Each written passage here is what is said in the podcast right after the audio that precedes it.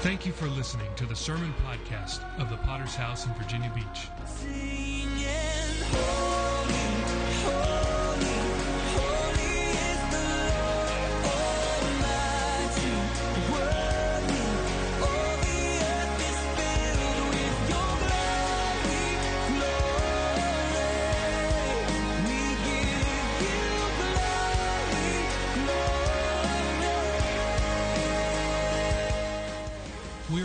Church with a worldwide vision for winning souls, making disciples, and planting churches.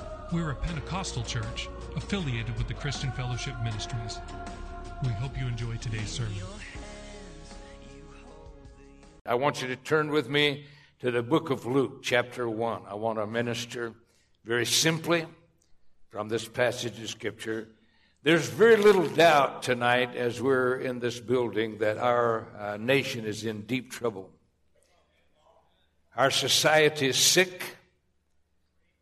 Immorality, ungodliness, uh, anarchy, rebellion, uh, various kinds of perversity are loose. I was just reading today, and uh, a man who uh, is being tried right now, a man named Dale uh, Hausner, Hausner, a man who randomly, not because he was mad at uh, individuals, just randomly, with another man driving through the streets of Phoenix, uh, eight people died at his hand, and 12 more were wounded. We regularly read of uh, young children that are kidnapped, raped. I just this past year read about one as young as three years old, raped by a man. Totally sick society. Can you say amen? However, there's some roots that are tied to this. And uh, here in this prophecy that I'm going to read tonight is a statement, and that statement has to do, it's rooted in one of the deep problems that we have today that I want to speak about. And there's a prophecy. This prophecy has to do with God healing the land. You know in Second Chronicles 7:14 God promises that if his people will humble themselves and pray he'll heal their land.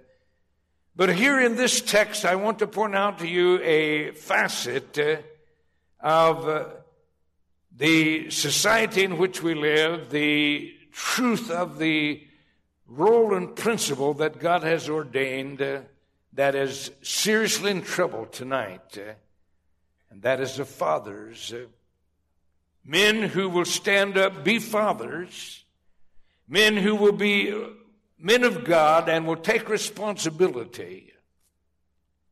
We cannot heal everything that's wrong in society, but if we'll yield our hearts to God, He can heal. Can you say amen? He can heal. And I want to preach to you about fathers uh, tonight healing a nation. If every individual here will take their role and responsibility, uh, it will go very far towards uh, bring the healing that our nation needs. Luke chapter 1 uh, is a prophetic dimension that I want to share with you. Verse 13. This is, of course, to uh, Zechariah. He's ministering. The Lord is uh, uh, revealed to him through an angel. He's going to have a, ch- a, son. That son is going to play a key part in the Messiah. And I want to read these verses. But the angel said to him, Do not be afraid, Zacharias, for your prayer is heard. And your wife Elizabeth will bear you a son, and you shall call his name John. And you will have joy and gladness, and many will rejoice at his birth. For he will be great in the sight of the Lord and shall drink neither wine nor strong drink. He'll also be filled with the Holy Spirit even from his mother's womb. And he will turn many of the children of Israel to the Lord their God. He will also go before him in the spirit and power of Elijah to turn the hearts of the fathers to the children and the disobedient to the wisdom of the just to make ready uh, a people prepared uh, for the Lord. I want to talk to you for a moment about the divine structure that we find uh, in the Word of God. This divine structure has been laid out by God, and in the earliest pages of the Bible, we find it written there is a role and there is a relationship. In Genesis 2, 2 and verse 24 says, For this purpose a man shall leave father and mother and cleave unto his wife, uh, and they two shall be one flesh. Uh, and here's a foundational principle uh, that we need to look at uh, that I want to emphasize tonight. Uh, and someone has made a quote that is uh, very worthy. Says if society is something that can be understood, it must have structure. And if it has structure, it must have hierarchy. That's a 40 cylinder word that means headship uh, to you and I sitting in the pews tonight. Now, here's an unchangeable role. Look with me for a moment uh, at this word fathers that's found there uh, in verse 17. And as he uses that word, it focuses in on something that's very critical uh, to our society and something that's sadly lacking uh, tonight. In the book of Genesis, chapter 17 and verse 5, said, No longer shall your uh, uh, uh name be called Abram or a father, uh, uh, exalted father, but you'll be called Abraham, for I've made you a father of many nations. So here we have the principle. This is Abraham, the father of our faith. Uh, and here's God visiting him. And as he visiting him, visits him, uh, he is uh, putting in him a dimension uh, and a role. And that dimension is uh, that from that moment, God's touching his life, setting his destiny. Uh, and that destiny is going to be linked to the role that he's going to play. and he's going to function as a father. Now, the New Testament picks this up and, and uh, leaves us some interesting statements. Uh, in Ephesians 6 1 through 4, the Bible says, Children, obey your parents in the Lord, for this is uh, right. Honor your father and your mother, which is your first, uh, which is the first commandment with promise, that it may be well with you and you may live long on the earth. And you fathers, do not provoke your children to wrath uh, but bring them up in the training uh, and the admonition uh, of the Lord. One author made an interesting statement, said one of the great achievements uh, of Christianity and Judaism has been the stabilizing of male responsibility and giving it sacred meaning. Now, think with me for a moment because we're not just talking uh, about some uh, position that a man has taken. Uh, we're talking about a divine structure, and that divine structure and role is to play the role of a father, take headship uh, in the family, uh, and that headship uh, powerfully plays out in the society in which we live. One author wrote these words that are well worth noting said the motivation for male involvement in the family is about feeling uh, and being needed. Some men, men feel indispensable in the workplace, but all can potentially feel that way at home. Here is where the language of equal regard may fail to inspire, whereas the language of headship uh, motivates. Uh, Headship language promotes male responsibility when it is framed by strong church based teaching about what men owe their wives and children, about the value of the family. So here we have now a divine role. That divine role isn't simply an accident of nature. It isn't something that man has created upon uh, uh, his own. It is something that God has set in place uh, and he's framed that uh, in the view of their eternal destiny uh, and his purpose for their lives. Listen to this quote. Men really have to give quite a lot uh, to women and, and uh, to children in order to make the family life work. They have to give a, a, up a lot of autonomy, uh, lots of income. I know that's a sad uh, statement for many of you who love uh, uh, motorcycles, off road vehicles, guns, and all the toys. Uh, but uh, if you're going to be a father, you're going to have to do that. Uh, and that's bad news to all you bachelors. But, but let me encourage you God did not create you to be a bachelor. Can you say amen? Now, God's going to hold you accountable for that role tonight, and this is what I want to focus on. And this is, uh, uh, this is much more. You know, society does hold men responsible. We're uh, seeing uh, uh, in many cases where society is tracing men down, making them pay child support, which they don't want to pay. but uh, think about that for a moment because God holds you much more accountable than society does for support and for the neglect of your children. And Proverb 22, lays for us an interesting statement and says in verse 6 train up a child uh, in the way he should go, and when he's old, he will not depart from it. Uh, so here we have the role that we have it's headship. That headship doesn't mean that you can swagger around the house uh, and growl uh, and demand uh, that people serve you. What it means is that you're going to provide uh, a, a providence for the home. You're going to give the home protection. You're going to give the home guidance. You're going to give it discipline. And most importantly tonight, uh, you're going to be an example uh, to that home in your language, in your attitude, in the habits that you embrace. Years ago, my wife and I, our first uh, pastor, we pastored a little church in Wickenburg, Arizona. And there was a family that lived next door. And uh, they had several children. This was a very undisciplined home uh, and a very dysfunctional home.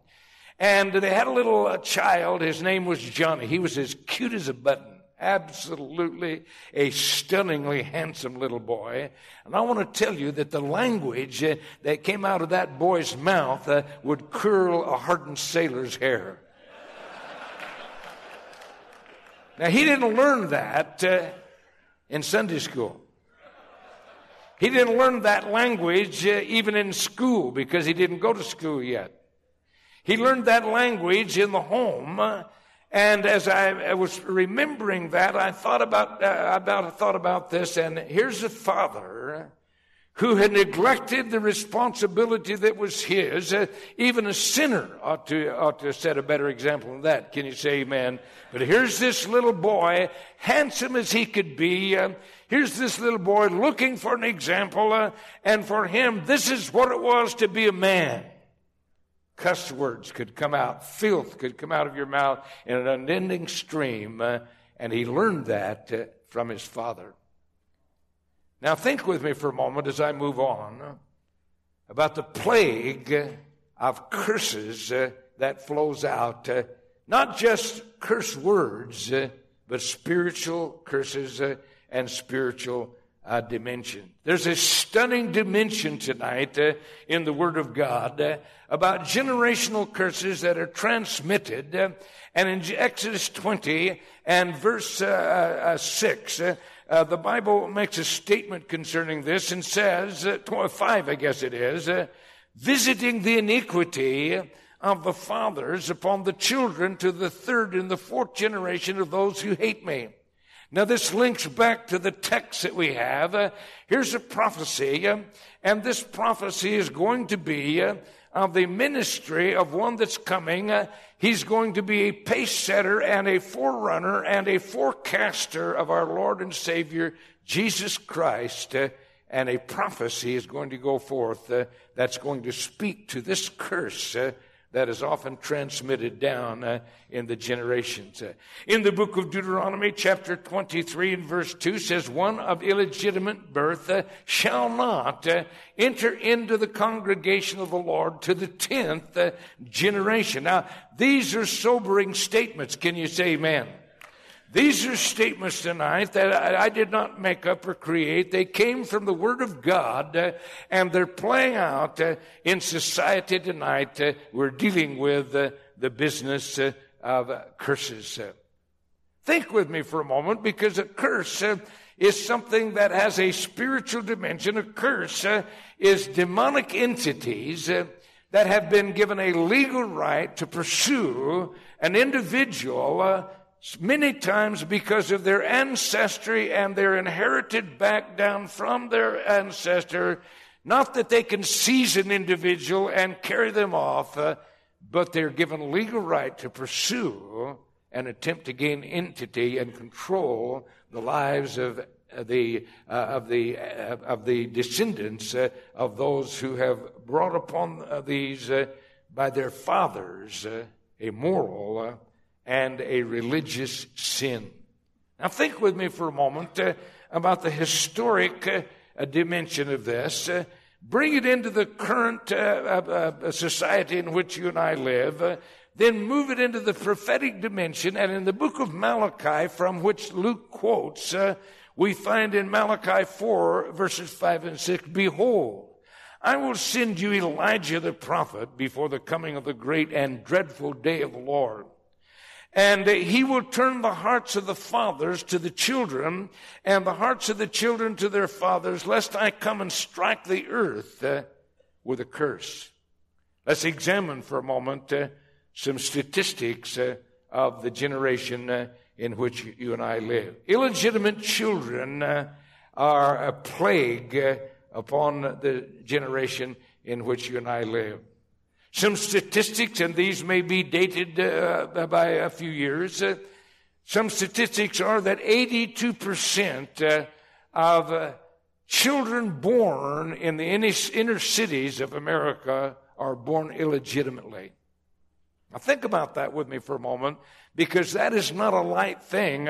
The Bible says uh, that uh, shoving aside everything else, uh, that a spiritual curse has been released uh, and will be played out upon the lives uh, of those.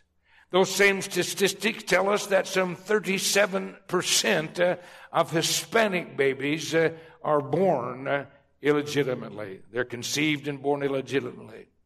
At the same time, some 24% uh, of white children are conceived and born illegitimately.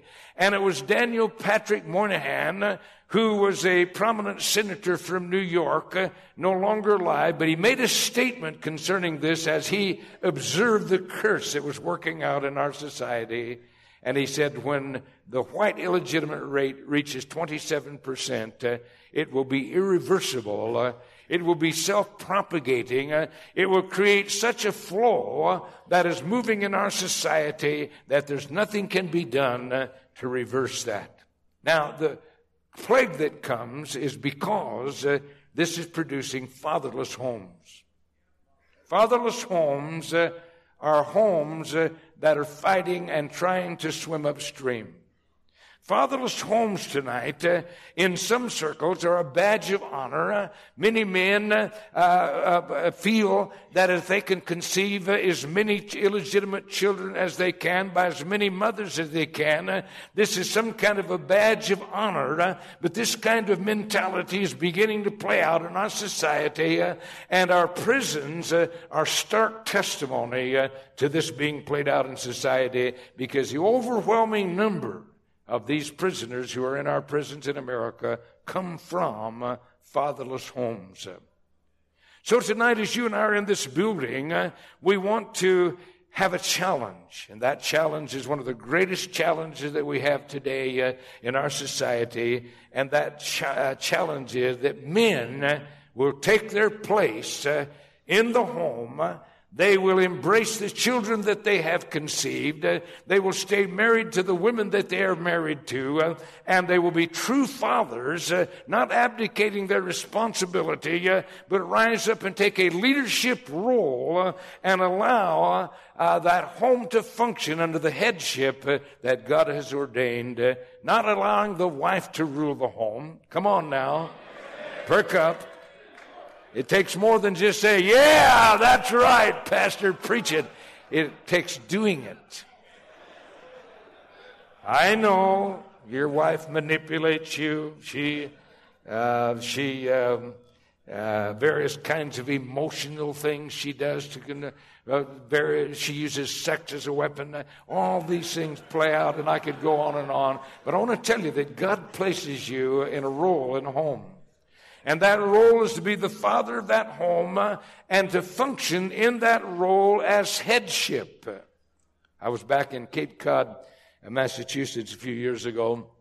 This is when the Toronto uh, uh, Pensacola insanity was loose. We had a church back there and a pastor that got into it. And uh, we were having a conference in Cape Cod, uh, Massachusetts. And I observed something. It was very interesting. I was sitting in the back during the song service.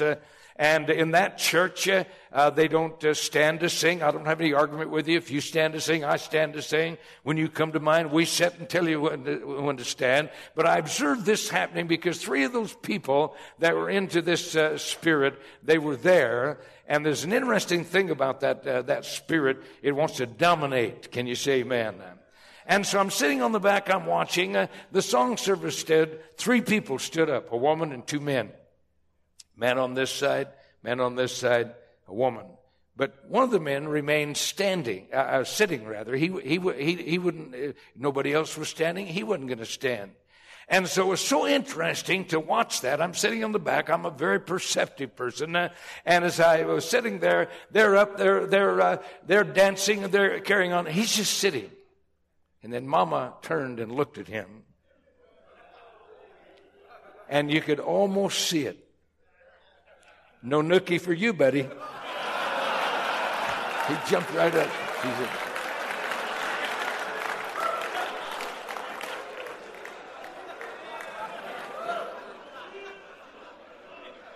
You see, there's an interesting thing uh, that happens in the dynamics of society. Many homes today are cursed. Not because uh, there can be nothing done about it, uh, but because uh, men would not take responsibility uh, and function in the home uh, as fathers. They will not take their role. Let me quickly uh, move to the point this evening. I want to talk to you about a glorious promise that is in this passage of Scripture. And the Bible says in this prophecy that the gospel triggered a tremendous blessing uh, in society. Uh, and one of those things that are spoken about is the breaking of curses. Uh, aren't you glad for that tonight that you and I, thank God for that, you and I.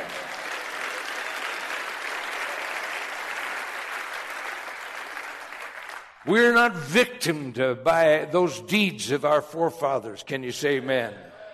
We now may not be able to, uh, uh, uh, to prevent what has taken place in our forefathers, uh, but the Bible says in Galatians 3.13, uh, Christ has redeemed us from the curse of the law, having become a curse for us, for it is written, Cursed uh, is everyone that hangs on a tree. Now, in a fatherless home, there's something is triggered. And that which is triggered is a spirit of rejection that dominates any man that is born in a fatherless home, that spirit is triggered into them automatically. Uh, something begins to take place. Uh, it begins to affect their role in serving God. Uh, it begins to affect how they position themselves in the family. It begins to affect how they are discipled uh, because a man who comes from a, a fatherless home or dis- dysfunctional home uh, becomes a victim to uh, this spirit uh, as it begins to play out. Uh, and as it begins to play out, uh, they resist correction uh, and they hate authority. This is an automatic thing uh, that is triggered in a fatherless home and a man who's raised in a fatherless home. Something's imparted in that home. And what is imparted, imparted is a feeling of rejection, and that feeling of rejection plays out in the major part of their life. Uh, and I'm talking to many men here tonight that this dominates and rules your life. Uh, it torments you. Uh, it disturbs the processes of, of discipleship. and I want to speak to you good news because this prophecy that we have uh, is that healing uh, and deliverance uh, and blessing is prophesied uh, by uh, the wonderful spirit uh, that is triggered in the annunciation and the fulfillment of the gospel of our Lord and Savior Jesus Christ. Wonderful promises to us tonight. Can you say amen? God is at work. Now, listen to this tremendous statement that is made. The spirit uh, and power of Elijah not only is involved in the annunciation of the birth of our Lord Jesus Christ and John the Baptist, but it is a fulfillment of God's blessing of breaking curses. Uh, and verse 17 says, He will also go before him in the spirit and the power of Elijah to turn the hearts of the fathers to the children and the disobedient to the wisdom of the just to make ready a people prepared for the Lord. Or in other words, uh, there's something about the gospel of Christ, uh, there's something about the spirit uh, that's involved in the gospel of Christ that will restore manhood to mankind and will raise up uh, and enable people to function in the role that God has ordained for them and break the curse uh, of rejection uh, tonight. Very interesting what men are doing to uh, try to produce men. I've, I've got one article uh, that uh, groups of men uh, go out into the woods and beat their chest. Whoa! It's going to take more than that, dude. You know. Can you say amen? One of our uh, departed brethren, they, uh, they tell me, often goes on little safaris out in the wilderness and, and called Survivor. And recently he almost died. They had to take him out by helicopter. He almost didn't survive. And the whole point of that is rugged uh, uh, individualism, and you survive, uh, it'll make you a real man. I was reading about a conference where they're uh, gathering Christian men together. And uh, the speaker's saying, listen, listen, you know, we know what men are. Men are just men. And uh, so you need to learn to cuss. He strung off some curse word to show you can be a Christian and still cuss. Not in my church, you can.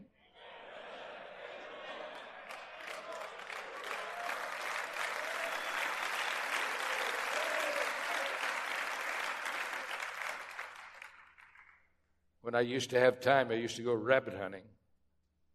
One of the first things we do before we set off on the safari is uh, go take a pee. And I often say, it's wonderful to pee on the ground like a real man. but it takes more than peeing on the ground to make you a man. Can you say amen? Here's a spiritual dimension. This spiritual dimension is this spirit, the spirit of Elijah. He shall go before him in the, in the, in the spirit of Elijah and the power of Elijah. So what we're dealing with is manhood being restored in this prophecy. What is manhood anyway? Manhood is a man who can touch God. Can you touch God tonight? Manhood is a man who can pray and God listens and answers his prayer. Manhood tonight is a man who has some guts called courage, chutzpah, or whatever the whatever else it's going to be, hair on his chest, or whatever the spiritual uh, connotation is. He got guts. Elijah had guts. Elijah could pray and God would answer.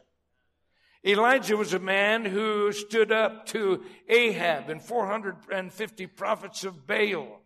But most importantly tonight, uh, Elijah had something that he could impart. And he imparted that spirit and that power to a disciple whose name uh, was Elisha. Elijah inspired a following.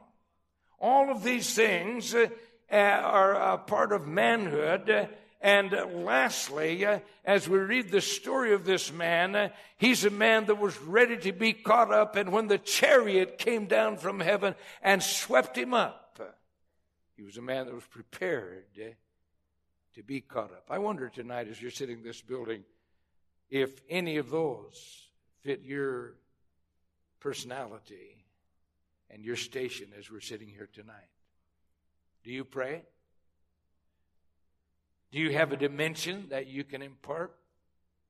Do you tonight uh, inspire a following by anybody? Uh, do you take the responsibility as a man tonight? Uh, because the key tonight is that uh, you will appropriate what God has for you uh, in the wonderful gospel of our Lord and Savior, Jesus Christ. Uh, because as you take responsibility, God will make you a man. I'm talking about a spiritual dimension. I'm not talking about going howling out in the woods. I'm not talking about peeing on the ground. I'm not talking about cussing. I'm talking about a spiritual dimension that God will impart to you tonight, breaking a curse and enabling you to take your responsibility and your role. I can't change the way that you were born. I can't change tonight uh, the home that you grew up in. But I can proclaim to you that God can intervene tonight. Uh, hallelujah. God can intervene tonight. Uh,